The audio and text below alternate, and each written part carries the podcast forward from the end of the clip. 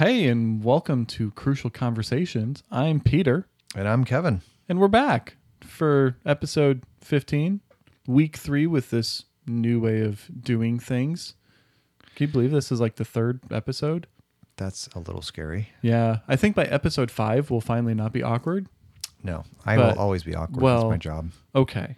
Anyways, if you are not yet subscribed, check out the links below. Subscribe, search on iTunes, Google Play, or your regular podcast app. Search for Crucial Productions and you'll find us. You want to find out more about who we are, what we do? Go to crucialproductions.org. And if you want to support us financially, that would be awesome. crucialproductions.org slash give. And we're also on Patreon, patreon.com slash crucialproductions. Here's the thing if they only have a certain amount of money to support a charitable organization, Mm-hmm. which one should they choose? Well, their church first. Their local congregation. Yes. Please do that first. Definitely that. What what you give to us should be extra above and beyond your tithe that you're giving to your church. yes. Don't don't pick us first. Please support your local congregation. Yep, definitely. So, Kevin, we're going to try something new this time. We've we've said in the last two episodes that all of scripture is about Jesus. And we mentioned, you know, in the first episode, a passage in John where Jesus said that, and last episode we mentioned a passage in Luke. So I was kind of thinking that that might be a good segment to start each episode with for a while, Sure. probably not forever. So, I don't know. We'll have, to, we'll have to come up with a name for this segment. Any listeners, feel free to suggest a name, questions at crucialproductions.org. Send us an email. Also, if you have questions, you can send them to Yeah. questions at crucialproductions.org. Yeah, we, we will do our best to answer them. Yeah, we're also on Facebook and Instagram, so you can send us messages there. I, I promise we'll check. Yep. So here is our scripture passage for today. And it's a long one, but that's great because we like reading scripture. So this is the verse that shows how scripture is all about Jesus today. Fun. Acts 8, 26 through 40. Now an angel of the Lord said to Philip, Rise and go to the south, to the road that goes down from Jerusalem to Gaza. This is a desert place. And he rose and went, and there was an Ethiopian, a eunuch, a court official of Candace, queen of the Ethiopians, who was in charge of all her treasure. He had come to Jerusalem and to worship and was returning, seated in his chariot, and he was reading the prophet Isaiah. And the Spirit said to Philip, Go over and join this chariot. So Philip ran to him and heard him reading Isaiah the prophet and asked, Do you understand what you are reading? And he said, How can I, unless someone guides me? And he invited Philip to come up and sit with him. Now the passage of the scripture that he was reading was this Like a sheep he was led to the slaughter, and like a lamb before its shearer is silent, so he opens not his mouth. In his humiliation, justice was denied him. Who can describe his generation? For his life is taken away from the earth. And the eunuch said to Philip, About whom, I asked you, does the prophet say this? About himself or about someone else? Then Philip opened his mouth, and beginning with this scripture, he told him the good news about Jesus. And as they were going along the road, they came to some water, and the eunuch said, See, here is water. What prevents me from being baptized? And he commanded the chariot to stop. And they both went down into the water, Philip and the eunuch, and he baptized him. And when they had come up out of the water, the Spirit of the Lord carried Philip away, and the eunuch saw him no more, and went on his way rejoicing. But Philip found himself at Azotus, and as he passed through, he reached he preached the gospel to all the towns until he came to Caesarea.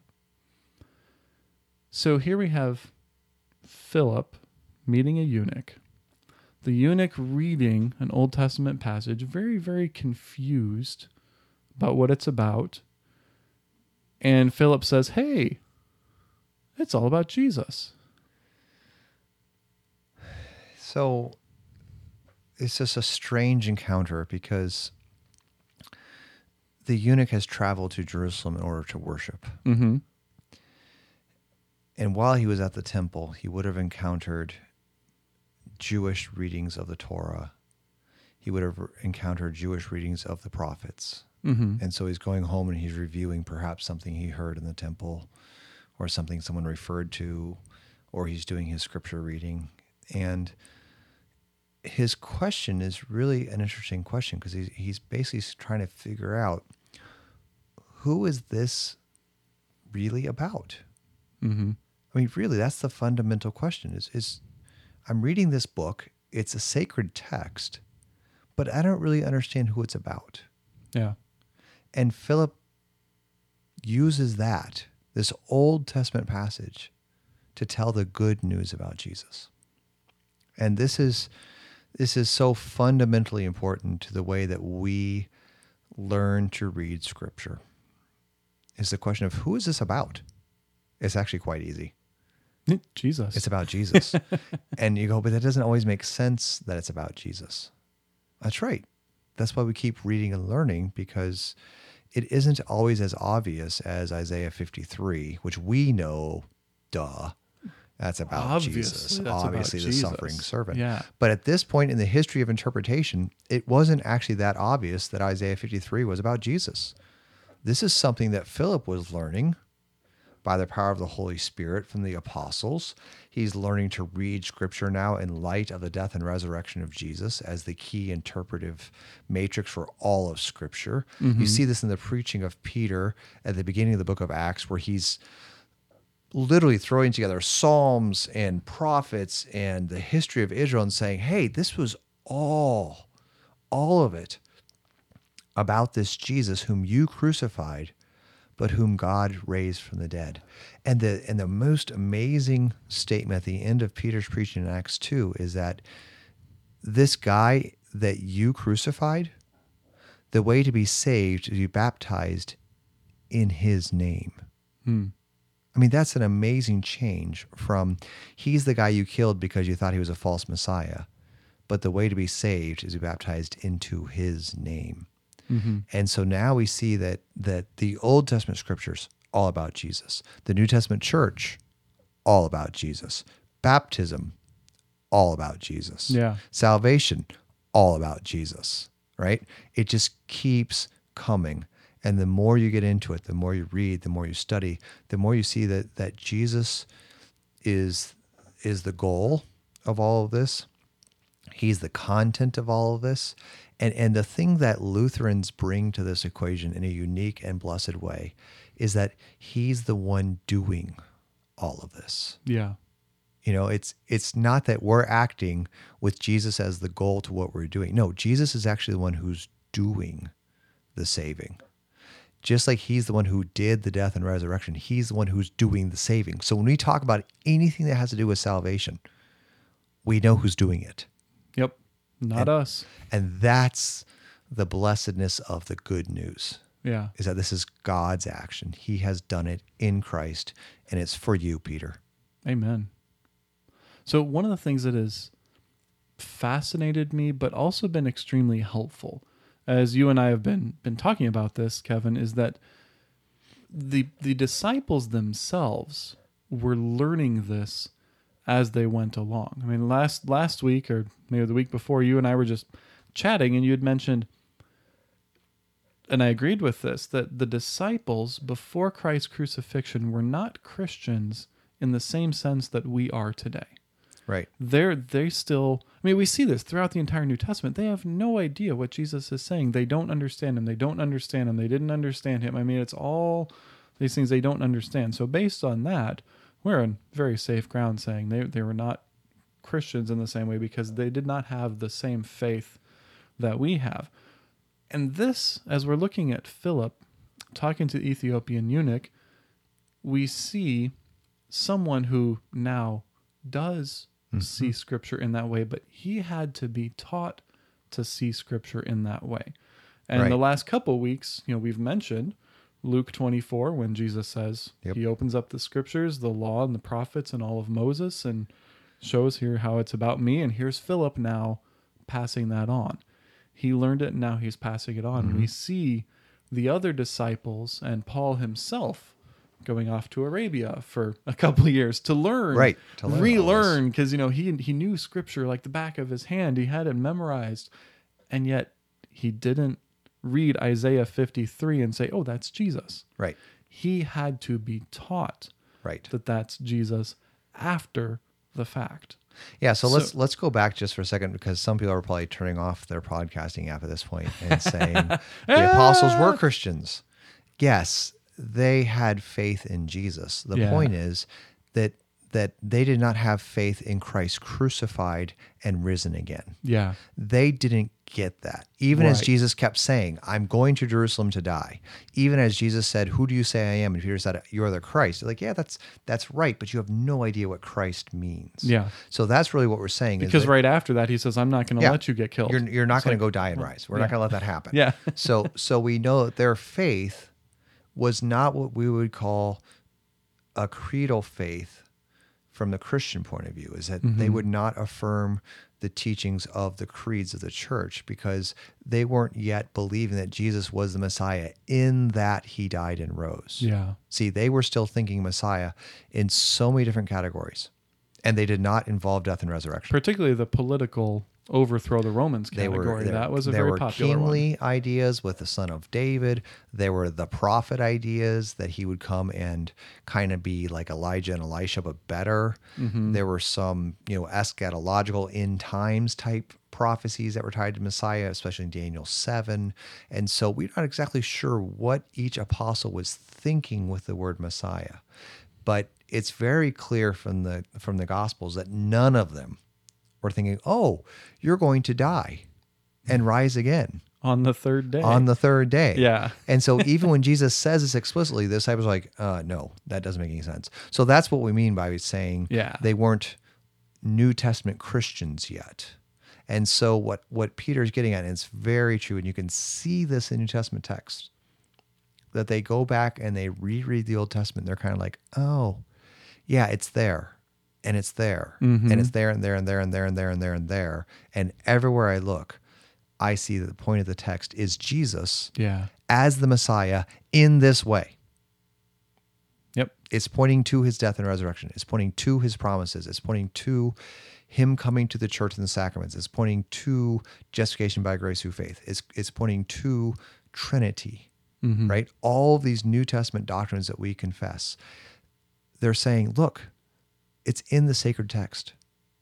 It's not something new. Right. It's actually the right way to read the text and always has been. We just didn't know it yet. So Yeah. now that it's happened, now that this definitive action of God to save mankind has occurred, death and resurrection of Jesus, now the Spirit teaches the church to read Scripture. Mm-hmm. And the result of them reading Scripture this way is actually the writing of the New Testament Scriptures. Yeah. So now we we believe that we stand on the teaching of the prophets, Old Testament, and the apostles, New Testament, with Christ Jesus himself as the cornerstone. And this is all we're saying, Yeah.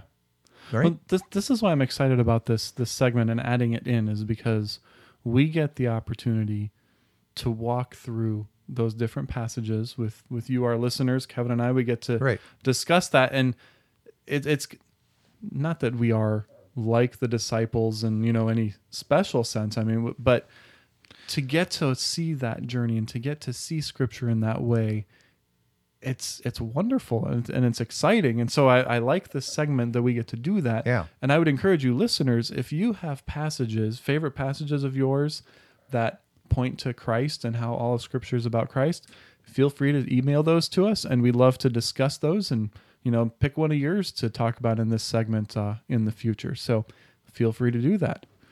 All right, so next yes. we're gonna we're gonna transition now to our next segment because we have a listener question. Yay. So David had a couple questions after episode 13, the lens of Jesus. So that's where we kind of laid out, went through John, um, lots lots of John. We like John. John is the best. John is pretty awesome.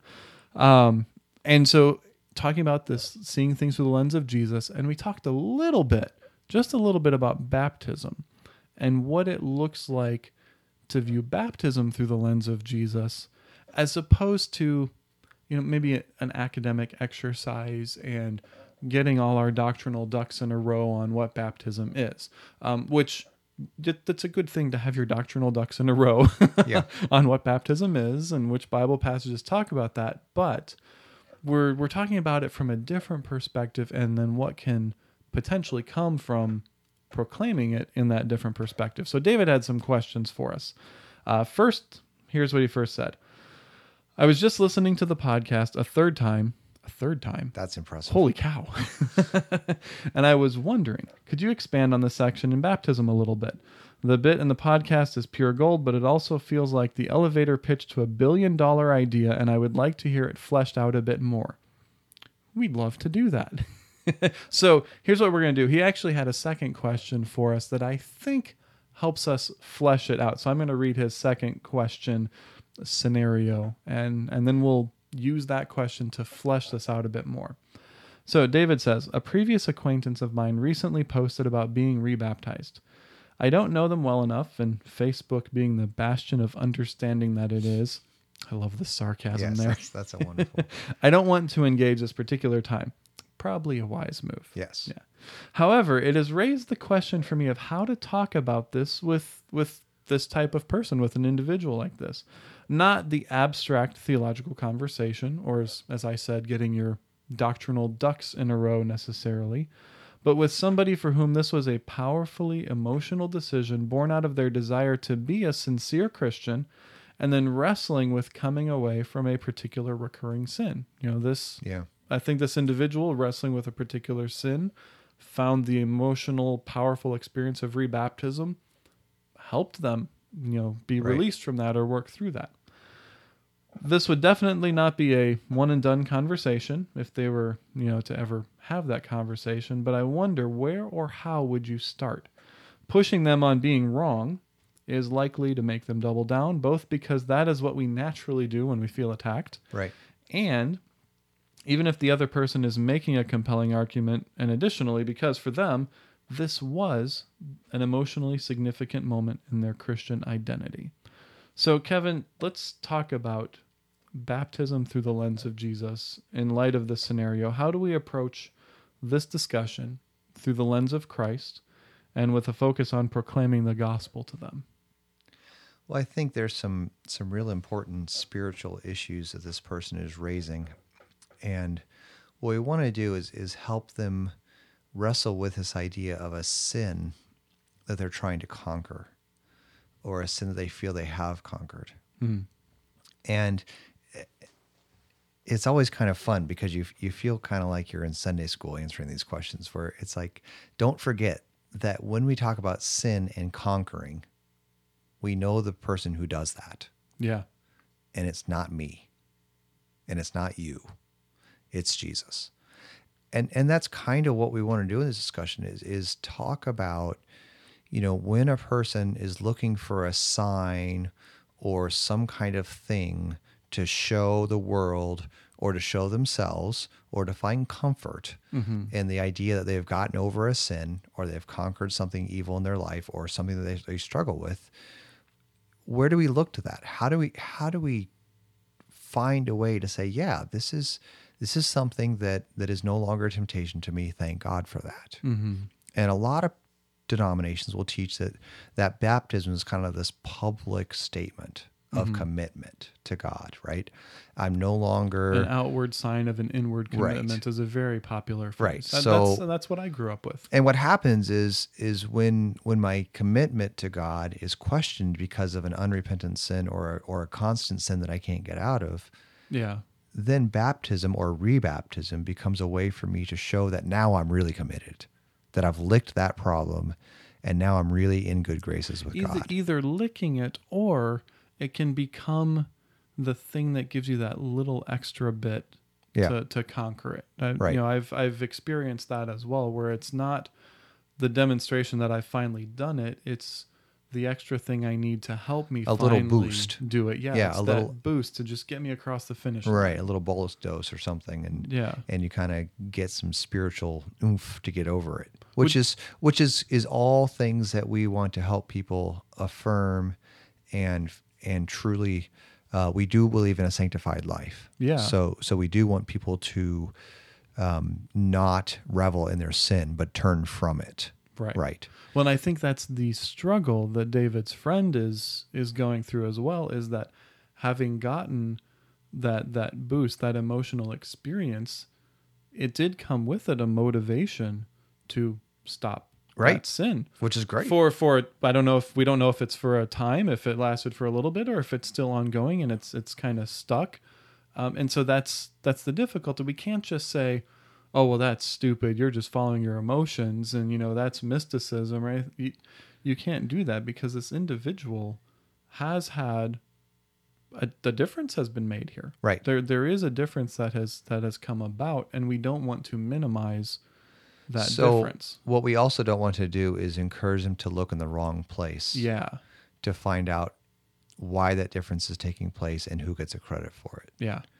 And and this is one of the places where where law and gospel really is an important thing for us to keep in mind as we have conversations with people is that we don't want to make it a law issue even about how they believe.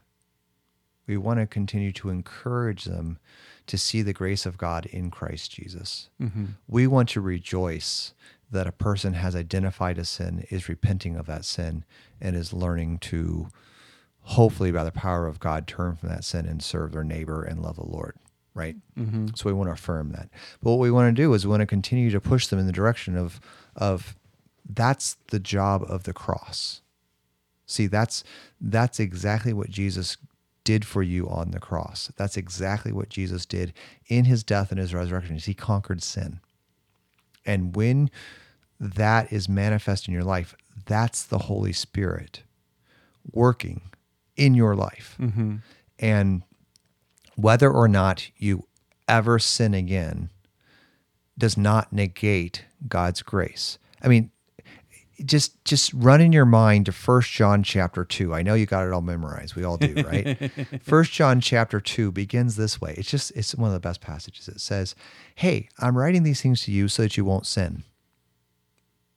But when you do sin, And then it can, but and then John's like, well, okay, okay, now here you go. But but when you do sin, right? But if you do sin, we have an advocate with the Father, yeah. Jesus Christ, the righteous one, who is the atoning sacrifice for our sins, and not just for our sins, but the sins of the whole world. And and what you don't hear in there is baptism. Yeah. See, see, John is running us to the actual source of our salvation, which is Jesus' death and resurrection. And and the discussion of rebaptism is is kind of the question of what can I do to show this? And, and that's not the role of baptism.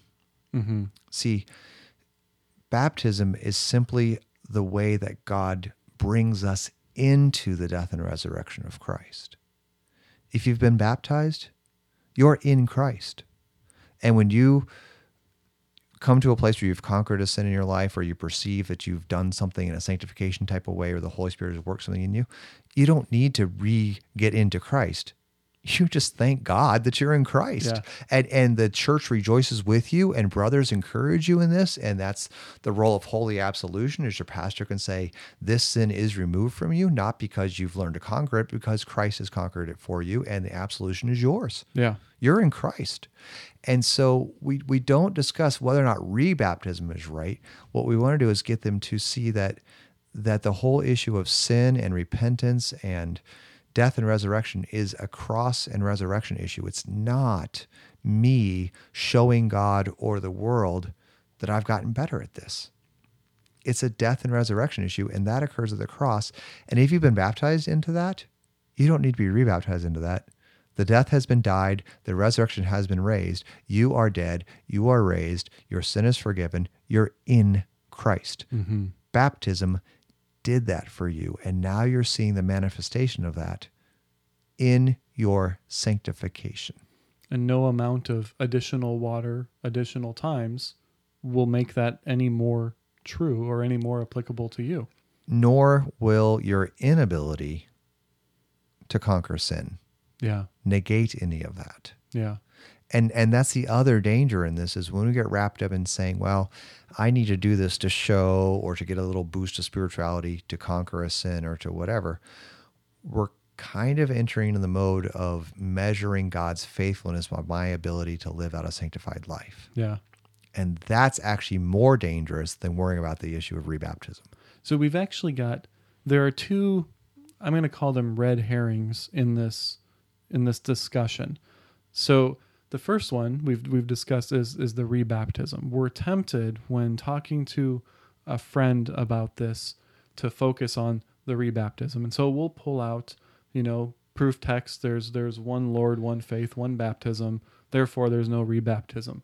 The other one is to focus overly on the powerful emotional experience, um, Right. And and that and and pointing out that you know a powerful emotional experience doesn't is not the holy spirit talking to you. Or it doesn't have to be. Or you know it's you can't say for sure because i had this experience that was the holy spirit communicating to me. But so those two things when i see this come up my own temptation is to focus on those two things. And let's fix the theology around rebaptism and let's fix the mysticism, you know, the emotionalism and make sure that we've fixed those two problems and, end point. But that's not what we're talking about here because neither of those really encapsulates looking at this through the lens of Jesus. So if I if I convince you that that your emotions are not actually the Holy Spirit, it's just you promoting or projecting something on a situation, Mm-hmm. and we walk away, what are you thinking? Uh, well, I probably don't like you because you just Right. told me this emotional experience I had. You probably isn't have an valid. emotional reaction to what I said. Yeah. oddly enough, Well, like David said, you get angry. You, get feel angry. attacked. or or you or you feel like your faith might not be valid. Yeah. Maybe maybe all of us is just emotion. Mm-hmm. And if or if I convince you that your doctrine is wrong and that you need to re-understand baptism because your re-baptism is wrong and misunderstanding scripture passages, well now I'm probably reading the Bible to find out how wrong you are. Right. I am going to look for a re-baptism passage and find it, right? And we've kind of lost the argument on both sides. It, it doesn't matter if we convince them or not, we've lost the argument Yeah. because we haven't led them to Christ. And that's why I call those two issues red herrings. Those aren't the total red herring. issue. It's not the issue. Yeah. and and that's that's one thing we're really working on is is making sure that when we discuss the kingdom of God, we're discussing Jesus. We're not trying to be right and wrong in order to prove our points. We're trying to be right, meaning point people to Jesus.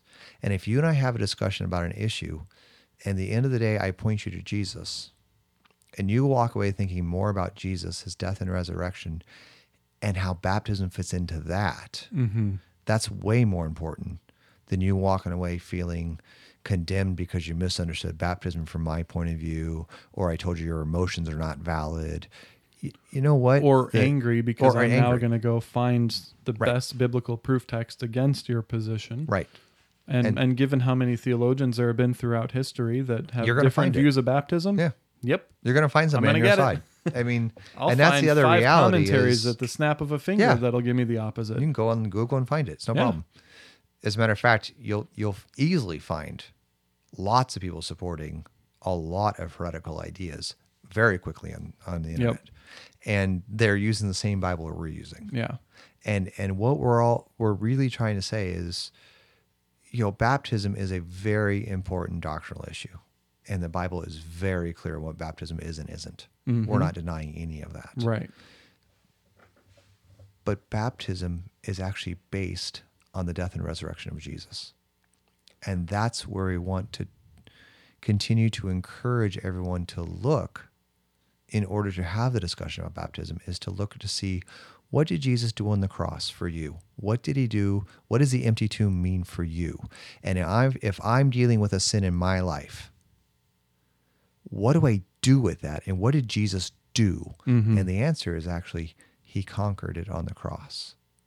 He rose from the dead for your justification, right? Yeah. And and that's where we want to get you. Say, but, but I want to get rebaptized to show that. I say, no, wait, let's let, let's let's back up there and let's get the focus on see what Jesus has to say about that. Well, what's interesting is when you say it that way, I don't think the next response would be, "Let me get rebaptized to show it." I kind of doubt it. No, because you you get to rebaptism by coming from a different direction entirely. You don't get to rebaptism by starting with Jesus' death on the cross and his resurrection for your sin. the the rebaptism usually comes because you're starting from a position of needing like we talked about at the beginning the, this thing to demonstrate or to give you the extra boost so and that's i think that's what we talked about in in the episode 2 weeks ago was this what this does to the dynamic of the conversation so for myself one of the things that i've been thinking about more is my own attitude going into these conversations um, in that I usually, well, historically, I'm trying to get better about it. Is you go in to, to have the right answers, and and I want to make sure I've like we said at the beginning, have my doctrinal ducks in a row, and I'm giving you the right answers, and I've got the right proof texts, and I walk away finding my comfort in the fact that I gave you the right answers Yeah. Regardless of what you did with it. If Right. and then I can say, well, you know, you didn't like it. Well, he denied God's word. That's on him. And I find my own justification of however I behaved in that conversation, and my own comfort on the fact that, but at least I told them the right things. But what the reality is, when I do that, well, I'm finding my comfort in something other than Christ on the cross for me. Mm-hmm. I'm actually making the same mistake I believe you to be making. Right. Exactly. Exactly. and in the very conversation, I'm placing my trust, finding my comfort in something other than Christ. And I think this is where, in, in reading through the, the Apology of the Augsburg Confession, one of the article on justification is extremely long. yes. But if you notice how many times the phrase to comfort consciences or some Right. variation of Right. that comes up in that article, and you realize the entire focus of what they're doing is saying, look, these theological points are important not because they're the right answers, and they are the right answers. They're important because this is where we find comfort in Christ. And they constantly, Melanchthon is constantly going back to, look, if you do it this way and you say this thing over here, you're not comforting their conscience with what Christ has done for them. You're trying to comfort it some other way. And so the realization that for myself, in having these conversations, which to be honest are probably more debates mm-hmm. than they are mm-hmm. conversations, with the goal of making sure that my answer is the right one, it's the orthodox one, and I'm saying it exactly the way it's supposed to be. And if I've done that, I can walk away and be, I'm good. I don't care what happens to them. I did what I'm supposed to do. I think that's actually wrong. Yeah. and it's it's I I think a lot of this is why we don't like the way that a lot of the New Testament reads, especially the Gospels. Hmm. Because Jesus doesn't seem to give us the right answer. We just want him to just just tell us. Don't tell parables that don't make any that don't have a clear answer or that kind of leave us going, well, I think I understand it, but I'm not sure, and people interpret them differently. And come on, Jesus, why don't you just give us the straight answer? And I think this is kind of the point: is is Jesus did not come to give us the right answer. Yeah. He came to die and to rise. He came to give us him. He came to give us himself, Yeah. to give us life. And we take that and make sure we've got the right answer. And right answers are important and good. Believe me, I have lots of books Yeah. About you, you do want to have the right understanding how to read text correctly and, and how the right answers. And we love the Book of Concord and how much it helps us make sure we're not straying, right? hmm But that's not actually the point of Christianity is to be right. The point of Christianity is Christ. And and my relationship with my neighbor is actually to serve them the way that Christ served them, which first and foremost is the giving of himself to them as their life. hmm That's the goal. And so that's really what we're trying to get at is is even these conversations where our doctrinal issues. Yeah, let's let's make sure we get our doctrine right. But but that's way down the line from first of all making sure that we are meeting at the foot of the cross. Yeah. That's the most important thing between you and me. Because what what your friend needs what I need, Kevin, what you need is Christ. Is Christ. And in in the midst of any right or wrong answer, we want to make sure that our focus is actually proclaiming Christ has died for your sins. He paid for them all. And there's that's where your comfort is to be found, not in your efforts, uh, your desire to be rebaptized to demonstrate your commitment, or my desire to have the right answer to show how orthodox and how right I am. Uh, any of those things where I place my trust, I need the same thing as my friend does. Right. I need the same thing. David, your friend needs the same thing that you do, and that is Christ crucified for you. And the most amazing thing is Christ's death and resurrection, the effects of that, the forgiveness of sins, the eternal life, the Holy Spirit. This is all given to us freely by Mm. God. And and then we take that and we give it freely. Because the most amazing thing is that the eternal almighty God looks at a sinner like me and he reacts by sending his son to save me. Yeah. And that's incredible. That's the most important thing that I know, that I believe, and is the most important thing that I can give to you. So we do that. And then if we want to talk about doctrines and how we we talk about all that correctly, sure, we can do that. But let's Yeah. let's make sure we start there and learn to see all of theology through that lens We do it in the context of proclaiming Christ and him crucified. to everybody. Amen. Amen. This has been Crucial Conversations. Thanks for joining us this week. We'll be back next week and send us your questions for the new segment. And if you got suggestions for naming that segment, that'd be awesome too. We'll we'll take those. Um, follow us on social media. You can find us everywhere: Facebook, Twitter, Instagram. Subscribe to the podcast. Yep. Any final words, Kevin? We'd love to hear from y'all. And like we keep saying, make sure you're going to your local congregation, receiving word and sacrament ministry there. Read your scriptures daily and uh, keep us in your prayers. Amen. See you next week. Bye.